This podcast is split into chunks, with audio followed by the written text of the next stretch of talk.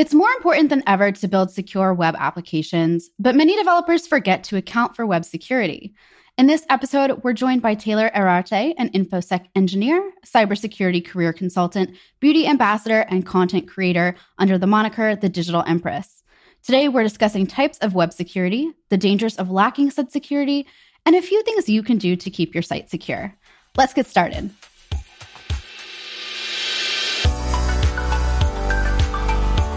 Welcome to the Ladybug Podcast. I'm Kelly. I'm Sydney. I'm Allie. And I'm Emma, and we're debugging the tech industry.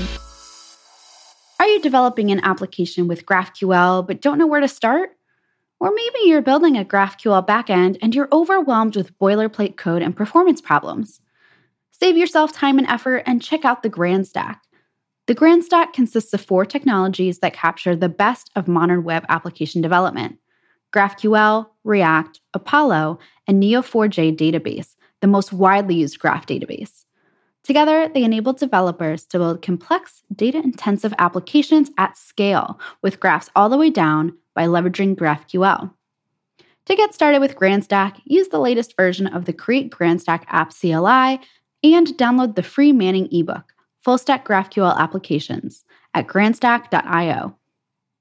What do cats drinking wine and a woman making wigs have in common? A lot, actually. They're both the result of someone starting their own business, doing things their own way, and pursuing their independence. Just like a million others who started this journey, these entrepreneurs found the support they needed from Shopify. Are you interested in supporting entrepreneurs? Do you want to solve highly technical problems that support treasured local shops? Are you interested in really powerful tooling to change the retail experience with your favorite big brands? Join Shopify. Now digital by default, you'll have the freedom to work from anywhere and the opportunity to build solutions to help Shopify's merchants and partners innovate through chaos and emerge stronger and more adaptable than ever before. Help Shopify make commerce better for everyone. Visit shopify.com/careers to learn more. So, welcome, Taylor. We're super excited that you took the time out of your busy schedule to join us. How are you doing today? Thank you. I'm doing great. I'm glad to be on here with you guys. Just like, let me just like geek the fuck out for a minute because I am just like, thank God that you were like, yes, I want to be on the podcast today. I am fucking hype. I am so hype. I've never talked to you in person before. I am so incredibly lo- in love with the digital empire. Oh just thank you so much for being here. I'm going to gas you up the whole fucking time, just so you know. Thank you so much. We haven't like really talked at all, and it's crazy. I know. Like, how's your 2020 been? Like, I know it's 2021 now, but it's the beginning. Like, how is that going for you? um, it's smooth. Yeah. I mean, even despite, you know, the stuff, and I'm in the DMV area. So, like, mm. I'm literally near, you know, DC in the capital. So, just um hearing about that and that going on, it's just been like, but other than that, pretty good. Awesome. We are so glad that you're safe, first off making sure that you and your family are just prayers up for you, just making sure that you guys are okay. We're glad that you're secure. yeah. Let's hope it stays that way because we still have next week and we're hoping that these, you know, yeah, people don't get too crazy, you know than what they've already been. Yeah, we'll keep you in our thoughts for sure. It's hard for me being in Europe. Um, I'm in Sweden actually, so it's kind of hard being an immigrant here and having to watch everything going on at home. But uh, we could do a whole episode on that, couldn't we? Uh, but today we're talking about uh, cybersecurity, which is one of your niches. Uh, but first, I'd love for you to introduce yourself to our listeners. Yes, uh, my name is uh, Taylor Herarte. Um, I was previously known as Taylor Tolliver, but I have been married for over a year.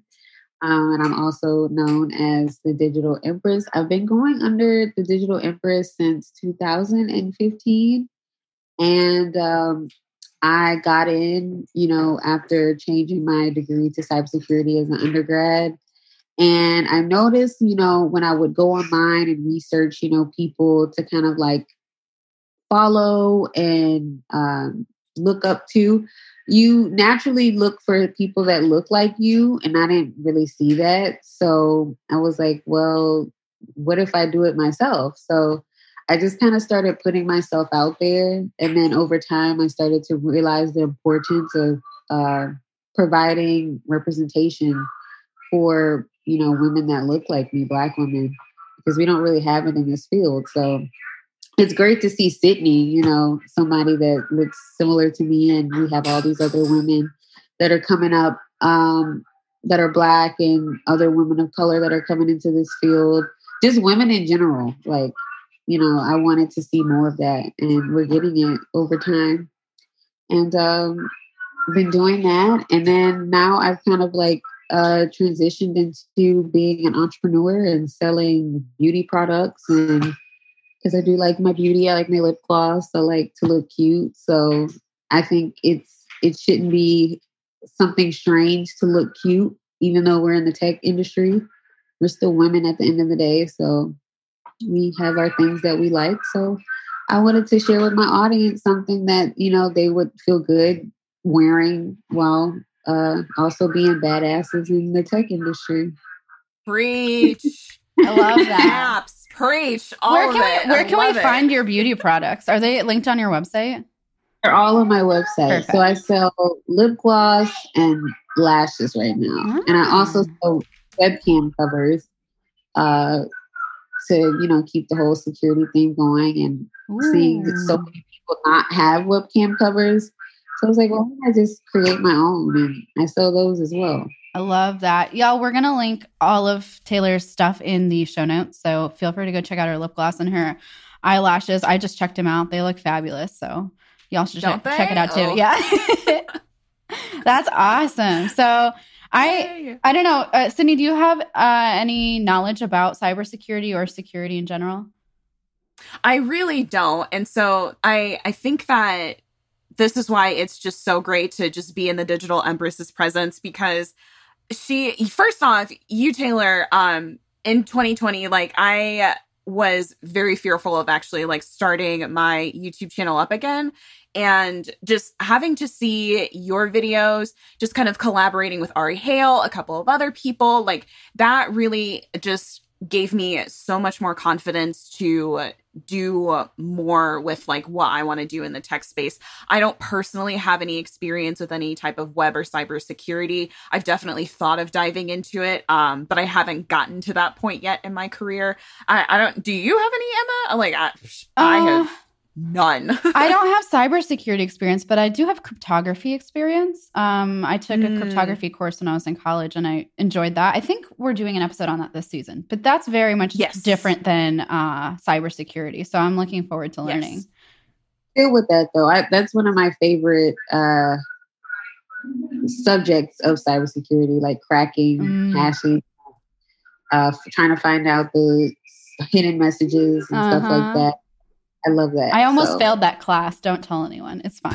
that, it's really good that I'm teaching that episode. Okay, cool. So let's move into talking about different types of web security. I think one that most developers are going to be familiar with, if any, are is going to be cross-site scripting attacks or XSS attacks. These are pretty common, especially if you're working with forms, right?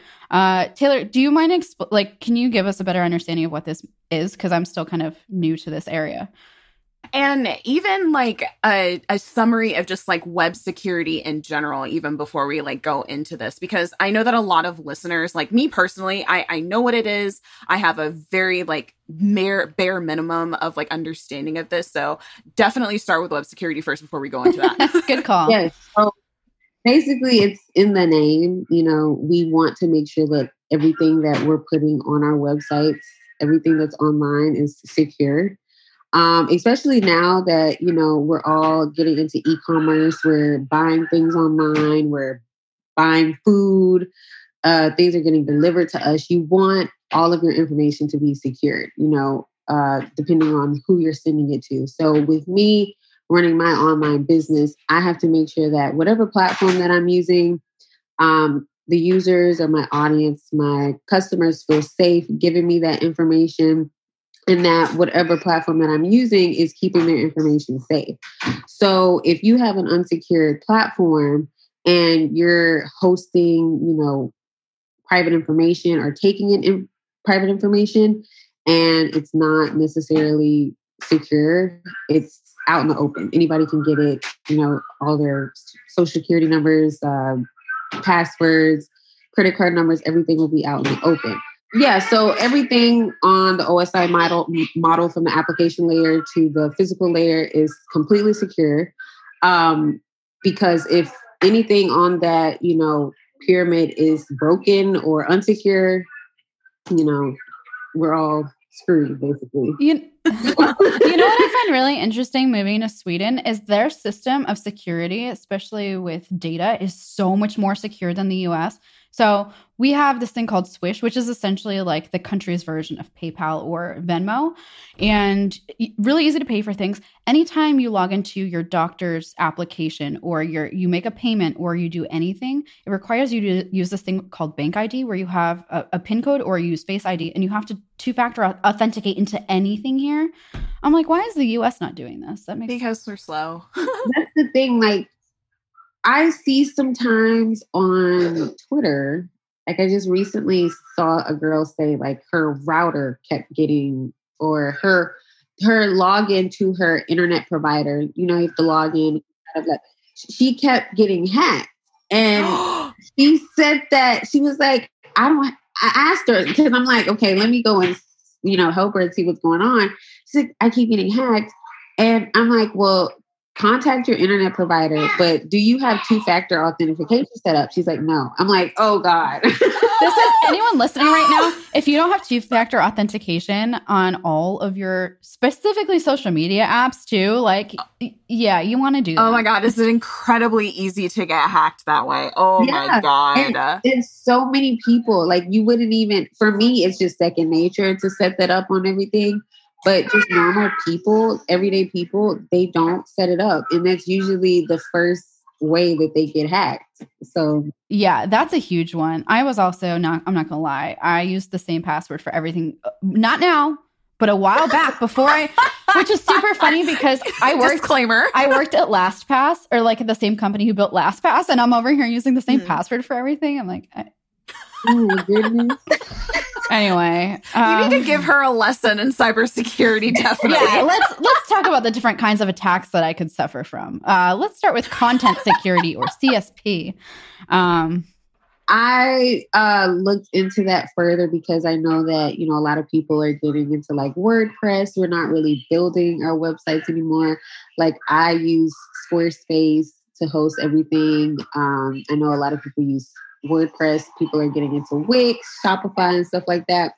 So um, WordPress, though, I saw has like a content security policy manager that you can, you know, basically go in and turn on, and they do everything for you, which I think is awesome. Um, but for me, whereas Squarespace and Wix, we're kind of like this cloud-based, closed-off platform.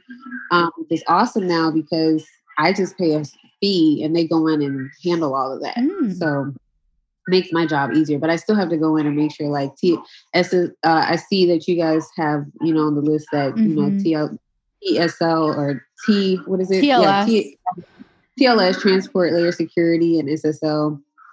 Um they use I have to make sure that's enabled because if it's not, then I'm basically putting myself and my customers at risk. Mm. So um yeah, we have all of that basically automated now. We just have to pay a fee. Yeah, that's really awesome. That's one of the wow. benefits of using these third party platforms. We use Squarespace. I use it for everything, to be honest. Who cares if you're a developer and you use these things? I've said it once, I'll say it again. Like, we should never be shaming developers for using content management systems. Um, yeah, especially since, like, you, the whole point is to be like lazy developers. Like, you're trying to make sure that we solve problems automatically. So I'm shocked that anybody would just be like, you shouldn't be using Squarespace. For-. Shut up. Like, just, okay. You'll be fine. As well. Like, I'm in security. I'm not a developer. Like I'm not trying to sit and develop a site. Like I'm trying to make mm. sure that it's it's up and it looks nice. And then I go back. Well, I go in and then I make sure the security's right. You know, make sure they're doing what they're supposed to do on the end, their end, and then I'm good. Mm-hmm. But I do have a question to ask you guys. Like I always. Yeah have the concern about like developers do they i know they give you guys like a small overview of like security and like what you could like are supposed to be implementing in your code. Like they don't give you guys like an intensive like no. Do you, yeah. Do you want to do that, Emma? Well, I think it's beneficial for both of us because you went to a boot camp. Yeah. Um, so when I was in computer science school, we didn't learn about cybersecurity. We didn't learn about cross. That's crazy. We didn't learn cross-site scripting. Didn't learn about TLS, SSL, any of these. And and just for those listening, we will define what these terms are, uh, you know, in just a little bit. Um, so don't feel left out. Um, I the only course I took was cryptography, um, and that was an elective course. It was not mandatory, but yeah, it's kind of insane that I took a web development course and I went through four years of computer science, and they didn't teach us anything about. Um, okay, you're building forms, you have to make sure that they're secure. No, it there was none of it. No, like even professionally right now, I went to boot camps and they didn't say anything about like any type of cybersecurity, web security, and even like as I'm in a professional setting right now, we have training courses from like other cybersecurity engineers where they're saying like these are the types of things that you need to make sure that you're including in your code as much as possible. Is it followed necessarily all of the time? No. Are there checks that like make sure that that's happening? Also no. So I don't know how we haven't gotten hacked. I won't say anything else about that. But no, that that's not something that's like a main thing that happens at all. And you guys do develop the code, like is there a process to kind of send it to the security team or send it to someone that no. You know, I don't even know if we do that. I ooh, that's very interesting. Because I'm wondering, like, do you have, you know, you guys go through, you know, uh tests or debug or debugging or running like it against like just you kind of know? pen testing. Basically, what we would do is come in and pen test the code. Like you guys, Oh. I'm not sure what we do. We might need to I check mean, that look, out. I'm gonna I I am gonna sit here and state publicly that I am 99.9% certain Spotify has put in place many measures for security. I know like I was developing uh the edit playlist modal on our desktop player and we had it was three form elements, two form elements, text boxes and we took special measures with our regular expressions to ensure that no uh, code was being entered into these forms. And so, so, you know, for those listening, if you don't know what a cross-site scripting attack is, this can often happen if someone is injecting code into your website, specifically in forms, for example. If they enter a script tag into one of your form elements, uh, like a text area, and they hit submit, it can actually go and uh, destroy a lot of things. Um, so anyway, when we were developing this, uh, you know, we heavily relied on regular expressions on the client side to validate our data prior to sanitize it prior to sending anything to the database. But uh, I'm sure that they have measures in place. I'm sure that we also have measures in place, but it's not a thing where we are face to face with any of these like cybersecurity engineers at all. So they're doing a lot of stuff like either before it goes into production or after to make sure that there's like nothing crazy going on when it comes to getting any data in and out of our sites. So I would no, I no clue. Well, we so we just mentioned cross-site scripting, um, and I don't know, Taylor, if you added this to outline. I don't think I did, but I don't know. Who cares? Uh, according to the Open Web Application Security Project, cross-site scripting was the seventh most common web app vulnerability in 2017. That is nuts. Isn't that scary? That's super freaking scary. but that's the thing though. Like you guys just said, like you don't really pay attention to security when you're coding. You don't have that that baseline. So Did she my just drag us? Yes. I'm not. No, no, no. It's not. It's No, no, not no, you. I think it, it's it's not you that I'm dragging. I'm dragging like the professors or like the whole. Yeah. Yeah, the guy, the the people that are teaching you this. You would think that they would be like, okay, we have this knowledge and it's the most you know common theme in you know website security uh, when it comes to hacking. Um, let's prepare these developers or just not even like if they're not going to teach you like a process send it to someone to send it to us and we kind of go through that's what i've been seeing like um what they'll do is they'll put it out and then they'll maybe they privately send it to like a security team or a pen test team and you guys don't know about it Yeah. and then they'll find some vulnerabilities but then still at the end of the day thing everything is still hackable Mm. so um i just feel as though they they still put it out when there's known bugs or there's still a known hole and then you'll have like a gray hat hacker come in and he's like, "Oh, I did. I found another hole," and then you guys kind of get Mm. like after the fact. I feel like Right. It's Very reactionary. It's not proactive. yeah, yeah, yeah, yeah. yeah. Um, it's quite interesting how security is seen as an it, it's not even seen as an afterthought in web development. It like I was going to compare it to accessibility in a sense where we're playing catch up almost, like in terms of the Yes. learning path. But security, even still, is not gaining traction in web development. Is something that needs to be known. Yeah, and it's not. I don't see it as we're trying to push it, but when it comes up, it's like a brief conversation, Yeah. and we're. That's the problem over here in the U.S. Like it's we want every like everything to be out so quickly, and we Right. don't. I wonder if, uh, because you know, TypeScript is one language that's been gaining notoriety the past several years, and TypeScript I think does actually help to ensure that the data that we're receiving is the data that we're expecting. I think that's actually one benefit of using it. I've been very hesitant about it because it always gives me issues, but I think overall it's one way that we can be secure. Taylor, do you have other like? I know you said that you're not necessarily a developer, but do you have things th- that you commonly see with developers, web developers, uh, where they forget to implement certain things? Let's see. I don't right now. No. Okay, cool. If any Like, come up, wouldn't call us out. Please. Yeah. So I this year I'll be getting more into uh like actually pen testing because I've been more of like the defender of the network. Mm. So I'm paying attention to like logs and monitoring and stuff like that. Um what is pen testing? so you would basically you hack like you guys would put out a website or an application and you would hire me to come in and find all the holes. Uh, that's so cool. That is. It's like the people that they dope. hire. It's like when they hire people to come try to break into your home to see how secure it is. I love that. Would be a fun job. Yeah. That is So uh, everything, all of these, you know, um, features that we're going to be discussing, we basically come in and make sure that you guys have everything on this list. And if you don't, you know, we tell you like we found this, we found that, and then you would have to either. I don't. Usually, when you hire someone, they do it separately because I know I've done. Um, I did like a project with a guy in like Germany. He like hired me to come in and like help him pen test the application, and um, he told me he's like, I don't fix them. I just tell them what is open. Like, yeah. yeah, he was like, I don't Because fix it's not your job. It's not like you're not supposed to be doing that. Yeah. He just hacks it and then he reports. He we typed up a report and then he talked to them about what we found and then that That's was so cool. That's dope. That's So so that's what I want wanted cool. to do. He had like his own business doing that, and I was like, oh, I want to do that. You're making me Yeah. like you're convincing me that I'm in the wrong field. Honestly, because I know you guys get paper. You you guys get paid for that. Just like fix fix that shit. That's the Fix thing. it.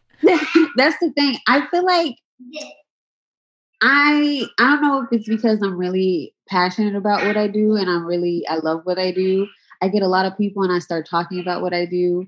And I really hope I'm not like glamorizing it so much because it is work. Because mm-hmm. I feel Yeah. like a lot of people come to me and they're like, "Oh my god, I want to do it," and it is. It can be fun. I've been to so many events and you know hacked into stuff and did things, but it is work and it is. It can be frustrating. It's you're basically the police for a network. So I feel like that's important for all aspects of programming because a lot of times, especially on Twitter, I've noticed people definitely glamorize this profession. And while it can be great and it provides you with a generally like a really great lifestyle, uh, it's not all rainbows and butterflies. And I see so many uh, people, uh, maybe specific types of people who who just yeah they uh, glamorize this whole thing. But yeah, to your point, it's all it is work. it's work. Yeah, it's fun, but it is work. Definitely. So you had mentioned TLS and SSL earlier. Do you mind giving us uh, some information about what those are? Yes, so TLS is basically the newer version of SSL. Um, it's basically a port- protocol that uh, makes sure that the data that we're sending back and forth on the network are legitimate. Um, so you want to make sure that these are implemented because um, any server can pretend to be like you can have a fake server come up and it can pretend to be your server. That's Wow. why, yeah. so that's why you want to make sure that you have these in place. Um, because it just it makes sure all your information is being uh, transferred privately, securely. Everything is locked and key. Um, so yeah, you have here. You've done some pretty good notes so far um, that I've seen. I I'm, I'm impressed. Oh, uh, thank That's uh that's the extent of my googling here. Uh, and and and for so I I'm going to be pretty transparent. There are a multitude of acronyms in this episode. Uh, I'm going to do my best to. We'll do our best to um, define them. But TLS is transport layer security. Uh, and like Taylor mentioned, yeah, it's just a protocol for enabling networked applications to exchange. That's what we're using now for SSL. Yeah, yeah, cool. That's yeah, so and then, and then you know, if you're a web developer, there's a very high likelihood you've heard of HTTPS or Hypertext Transfer Protocol Secure, which is an encrypted version of HTTP. I'm curious, like, why would anyone use HTTP? Like uh, maybe that's stupid of me to ask. Honestly, but... no. Like no, I I have the same question. If they want, if they want to be bust wide open and they want their stuff, yes, use HTTP. If you want, if you want people like me and you know more skilled hackers to come in and just. Why does it even exist though? Is my question. There's a lot of things. You know, we just got rid of Windows 7. Like they just mm made it obsolete. But it's like, why are you still hosting an OS that you're not updating? You're not mm. providing any type of. Why to have that? Right. You know, if you're not going to provide any patches, and there's still a lot of older people or people who are not in security that keep old things and they don't. Mm. I don't know why they do that. Mm. So, eh, just this is a question, kind of a theoretical one. Is it still insecure if you use like Windows 7 uh to like go to your website and things is there still like a degree of I- uh, insecurity that is happening uh when you tr- when people are making their way like to your hopefully quote unquote secure site when you're going through uh something like Windows 7. So you're saying if you're on a HTTPS site, a site that mm-hmm. uses uh, the secure protocol, and you're on yes. Windows 7, so it, it they would have to be hacking the system. I see. So if they because there's so many holes, there's not they haven't they they haven't updated the system the the any type of security issues that Windows 7 has. Mm.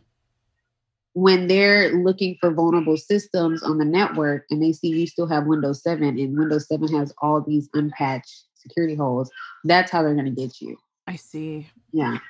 Hmm. Wow. Interesting. Yeah. And, and one more uh, area of connection security to mention here is certificate transparency. I'm not sure if you're familiar with this. It'd be great if you could elaborate. Um, the definition I'd written down is it's an open framework designed to protect against and monitor for certificate mis issuances. That's a big word. Misissuances. Yeah. Uh, newly issued certificates are logged to publicly run, often independent CT logs, which maintain an append only cryptographically assured record of issued TLS certificates. So I guess my question is what are website certificates and why do we need them? So your website certificate basically just keeps every all the information that you host on your site to make sure that it's up to date. Say if you're running a website and you go to it and it doesn't have an updated to, an updated certificate, the website's not going to run. Like the hosting service is not going to run it because mm. it's not. You're basically telling them that you're not secure. You don't have your certificate running, so we're not going to host your website. You know. Um, so for certificate transparency, it helps to guard against several types of certificate-based threats, um, misuse certificates, uh, maliciously acquired certificates, um, rogue uh, certificates, um, and these threats can increase your financial liabilities for domain owners. Um, so, certificate transparency basically uh, gives you early detection of misuse certificates, malicious certificates. Um, it gives you faster mitigation, um, better oversight of the TLS and SSL system. So that's basically what that is. Very I try to make this as no, that was really helpful because well, I guess my so like I most of my websites now are built through Squarespace and they do have you know I have to go through requesting a certificate and all of that. If I just mm-hmm. create like an index.html file and I throw it up through uh I don't know CyberDuck, I use FTP and I get my file uploaded. Um, does that like I'm not doing anything to get myself a certificate? Does that mean my site is going to be HTTP and not HTTPS? Like there's not it's not going to be secure or yeah, you're saying you need a specific security certificate for it to run to Yeah, do I need one? Because like I'm not like I've done that before where I'll just make like a basic static website. I'll throw it up on a, a random server through like name not Namecheap, that's a hosting a domain thing. But like uh, you know, just by hosting through GoDaddy, for example. Um, do they handle the certificate or is that something like I need to be aware of? they handle it, but you have to buy that Oh, certain yeah. okay. Yeah. So if you don't buy that certain certificate, you're gonna just have HTTP. Oh, So say like, yeah, so if you just make just a random website and you host it up, it's not gonna be HTTPS. that makes so It's much gonna be- sense now. Okay, Yeah. I'm just gonna. Thank stick you for to- clearing yeah, that up. I'm gonna. yes, that's super important. yeah, I had no, all my all my old sites are really insecure. Um, You're fucked, Emma. You're so fucked. it's okay. It's not like anyone knows who I am. Um, so, so that was connection security at a high level. Um, there's another area of security called data security. Uh, that this isn't something I necessarily thought about as being an area of security, but when we think about local storage, which is often used in web development, so your window.local storage property, um, it's a way for us to store data on uh, a client side server a client side server, a client side session. um, and between that and HTTP cookies, um, you know, these are small amounts of data that that can sit inside of your web browser. I didn't think about the fact that these are an area of security we, we need to be concerned about. Like, have you yeah. like what things do developers need to be concerned about with with data security? When, you know when you get people are nowadays are talking about um they'll be sorry kids they'll be talking about oh you know i'm um i'll be researching something or i'll be talking about something and it pops up randomly in the Yeah. App. Those are from your cookies. So if Um, your- if your cookies get if your cookies are out there and it, someone hijacks you know the cookies off your website um the cookies are basically um i did a project on this um a while back with python. I'm trying to remember. Um we i basically have to go in and secure the cookies because if you don't secure the cookies um it's some, something happens to where um hackers can take you know information from the cookies and exploit it you know however they want to so I guess with you guys, as far as like being developers, there's a very simple way to go in and secure cookies. Um, I at the top of my head, I don't know right now. I would have to go back and see, but um, there's a very simple way that you guys can go in and secure cookies. Yeah, I'm wondering if like maybe after maybe after a, t- a certain amount of time we have to clear uh the local storage or something for like yeah and then i wonder how that works with like gdpr as well because i think i don't know there are so many different things to think about but um never yeah So then my other question is so we see I guess all the time um where websites are now like uh having those like pop-ups where like we would like you to do something with cookies and whatever like accept the terms for like doing Yeah. like cookies and whatever. they're grabbing all of the data that you're that you're. Oh, we Mm. are actively consenting that that Yeah. okay. if Uh, you don't, then they're not pulling on any of your cookies. that makes a lot of sense Mm, okay. You know, okay, I that's just want to say I'm kind of angry at the fact that they they called cookies something like really enjoyable. Like Yeah. enjoyable. I don't get some of these names. I don't in either. But uh Taylor, do you just always use incognito mode? I don't. Sometimes I. I feel Sometimes. I I wonder like if I was in security, I, I feel like I I never use it unless I'm looking for flights because I'm like, oh, I don't want them to like look at my cookies. Otherwise, I don't care. yeah, I use a VPN. So, Ah, okay, cool. Mm. Yeah. Do you have a favorite basically- VPN? Because I have thoughts on this. so I work with Proton Mail with their Okay. VPN. I'm basically a V. Uh, I'm a affiliate of them, so I I share their VPN with everybody. Um, but I the reason why I work with them is because when I was in college, um, my professors uh, they basically were pushing uh, Proton Mail, like get a Proton Mail. You know, they're based in Switzerland. They're very secure. Everything's encrypted.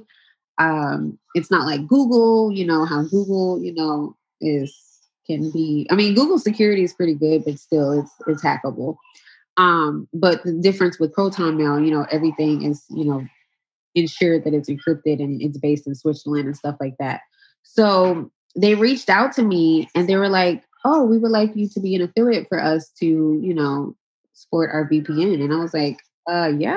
That's like, awesome. So I think that, yeah, and I have like their high. I have their what is it? Not their. Um, I have like the advanced plan or the plus Mhm. plan, something like that. Second to highest, and I love it so far. I'm using it right now. So, for everyone listening, if you want Proton Mail, we're going to link Taylor's affiliate link in our show notes. Yes, please. Absolutely. Shameless plug. Not even, yeah, shame, shameless for sure. Okay. Shameless. So, we're going to take a quick break to hear from our mid roll sponsor. But when we come back, we'll talk about data integrity. Building full stack applications can sometimes be overwhelming with so many different technologies to think about. Live streams are a great way to see how the pieces fit together by joining other developers as they build applications from scratch. The Neo4j live stream features developers building applications with technologies like GraphQL, React, Vue, Graph Algorithms, Gatsby, Next.js, Golang, TypeScript, data visualization, and much more. You'll see how a graph database fits into modern development workflows and how other developers tackle problems like authorization, cloud deployments, data import, and analytics, covering how to use the technologies needed to build and deploy full stack applications. Follow Neo4j on Twitch or YouTube to join the regular Neo4j live streams focused on building full stack applications and graph data science. Okay, let's talk about data integrity. There are a few areas here that are really important. Um, I know, Sydney, when you develop websites, have you ever encountered a uh, access control allow origin response header issue? Oh my gosh. Um, have I? Not lately. Okay, Not lately, cool. Am I? Cool, Haven't. cool. Um, they're No. awful. I, I actually remember the first time. They're they're terrible. I remember the first time I got one of these, and I was like, "What the fuck is this?" Um, and it took it took me like a year to figure it out. Um, I was working at IBM, and I was requesting a resource from obviously a different platform. I don't remember. Maybe it, I I think I was developing for WordPress, and I hit a, an access control allow origin response header. And essentially, what this says is it indicates whether the response that we are requesting the resource that we're requesting can be shared from the, the origin that we are requesting it from. Um, and this is something that I had no idea what it was, and it took me a long time to figure out. But this is an integrity security issue or area. I'm not really sure the right term for that. And which issue was that again? So this is the HTTP access control allow origin. And you'll often get this if you're trying to make an API call to a third party library and you haven't set it up to be able to communicate securely.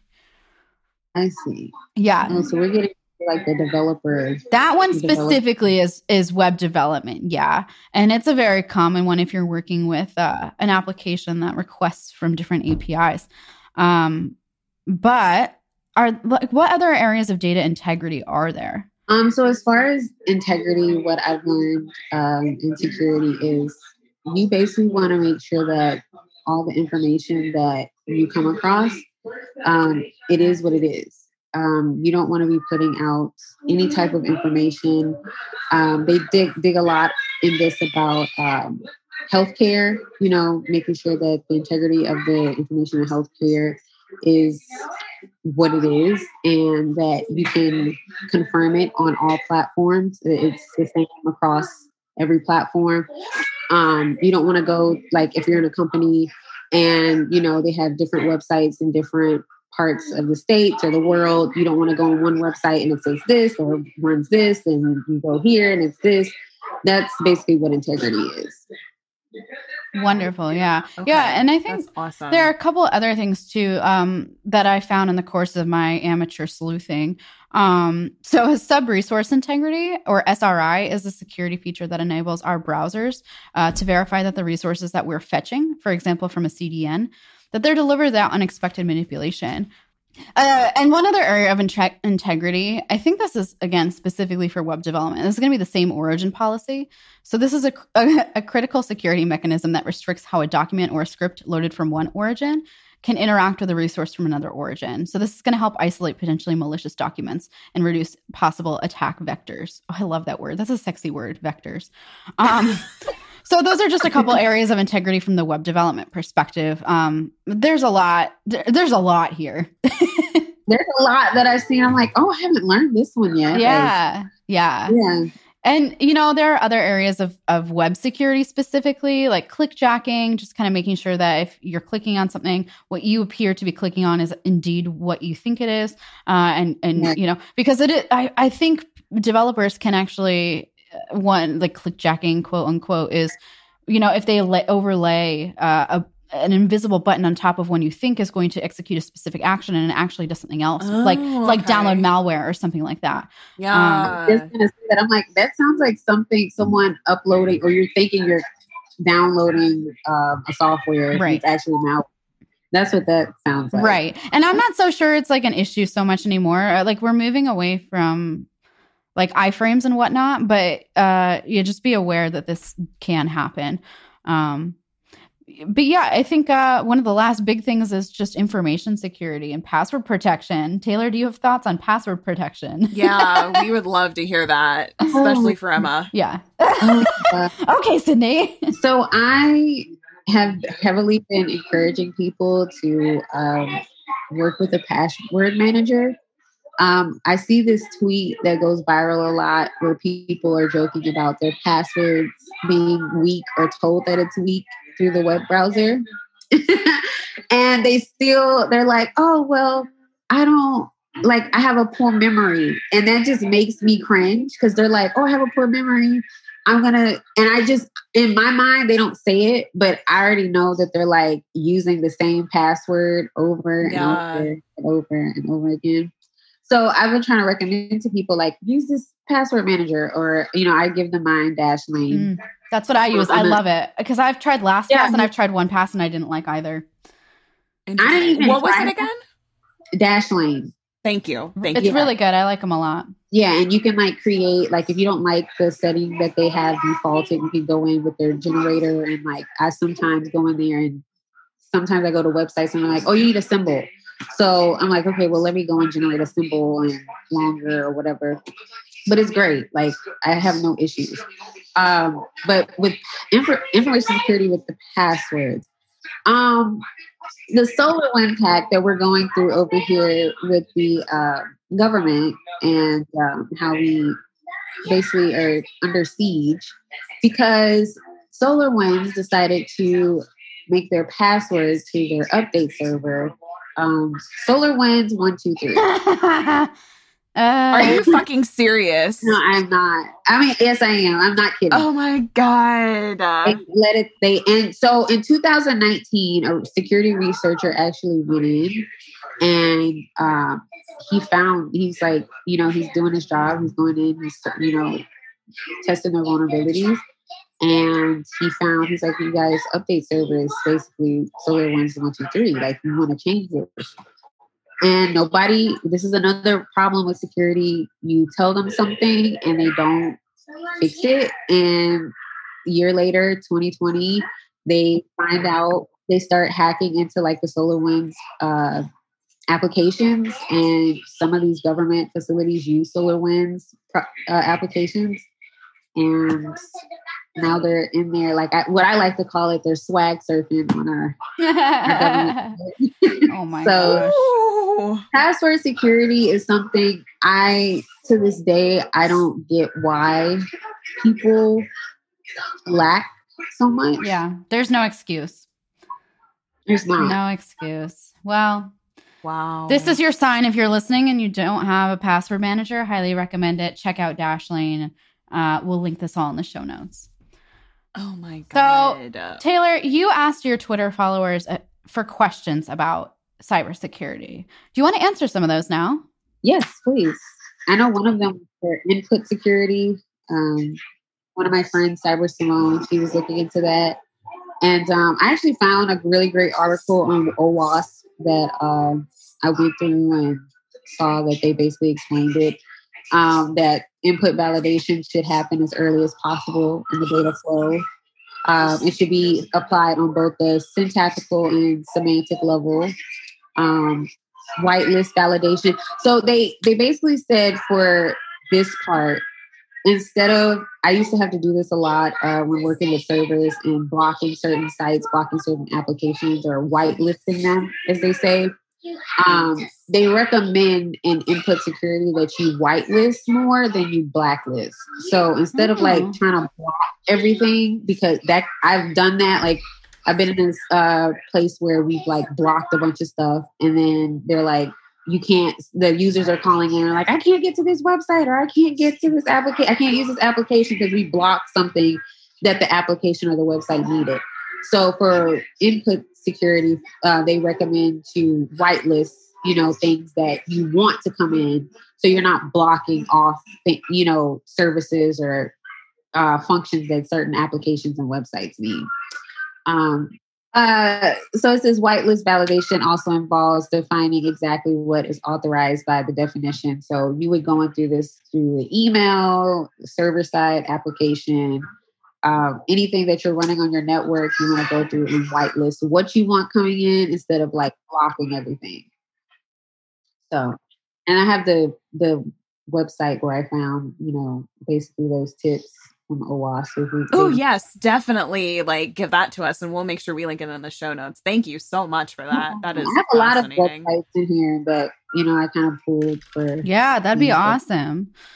So the next question, I I know that I had this question, and so I just kind of listed out. So okay, for a person that is interested in getting into cybersecurity, we are definitely making sure that we gas up your workbook.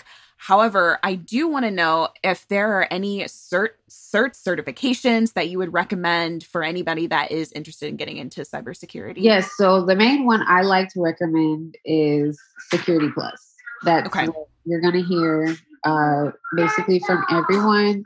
Uh, that's what I heard from my professors. They base they told me uh, to skip the A plus, which is for more for help desk. Really? and, Okay. you know, working and taking apart computers. But um, over time, they started to tell us to kind of skip uh, A plus and Network plus uh, because we're security. So why not just go straight hop into security? So security plus is going to make sure that employers know you know the foundations of security, uh, what you're doing, um, how to manage servers, systems, how to set up firewalls, you know, all of your basic security foundations. And um, yeah, that's what I basically I I recommend that in my ebook. And I have had a few people come to me and tell me they got it, and now they're on their way to getting jobs. That's Yay, awesome. That's so exciting. Yeah, so for y'all listening, Wow. Taylor has an ebook which uh we will be giving away uh this week if you tweet about it. More on that in the outro, but we're linking all that in the show notes as well. Um my question is like if someone wants to get into cybersecurity, like do you have any general advice for them?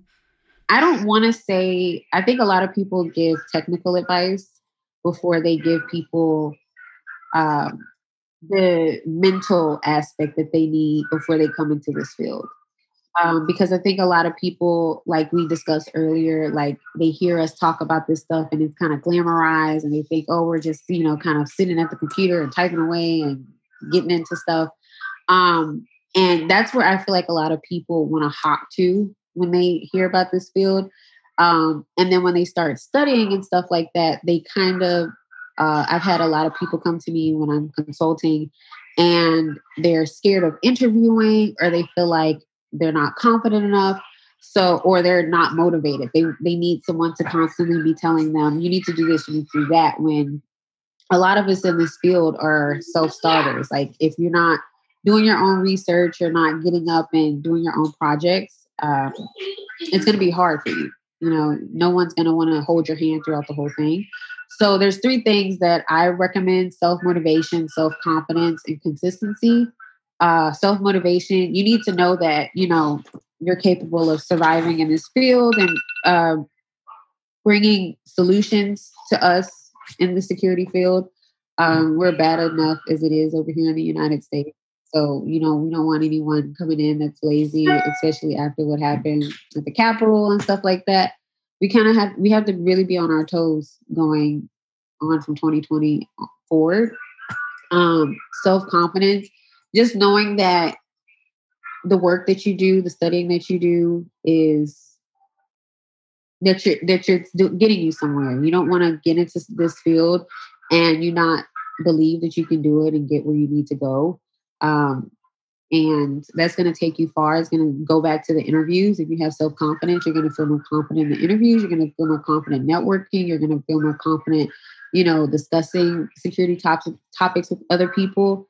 Um, that comes before, you know, the study and everything and applying for jobs. And then consistency. You have to be consistent with studying. You have to be consistent with doing projects, uh, doing homework, doing whatever you need to do because a lot of people come to me and they're like, oh, I don't want to keep studying or I don't want to work or I don't want to do eight years of schooling. And it's like, I'm still learning. I'm still learning every day. I'm still, this field is always something new every day. There's zero days every day. There's holes, vulnerabilities every day. So if you're not consistent in learning and building your skills, you're not going to get very far.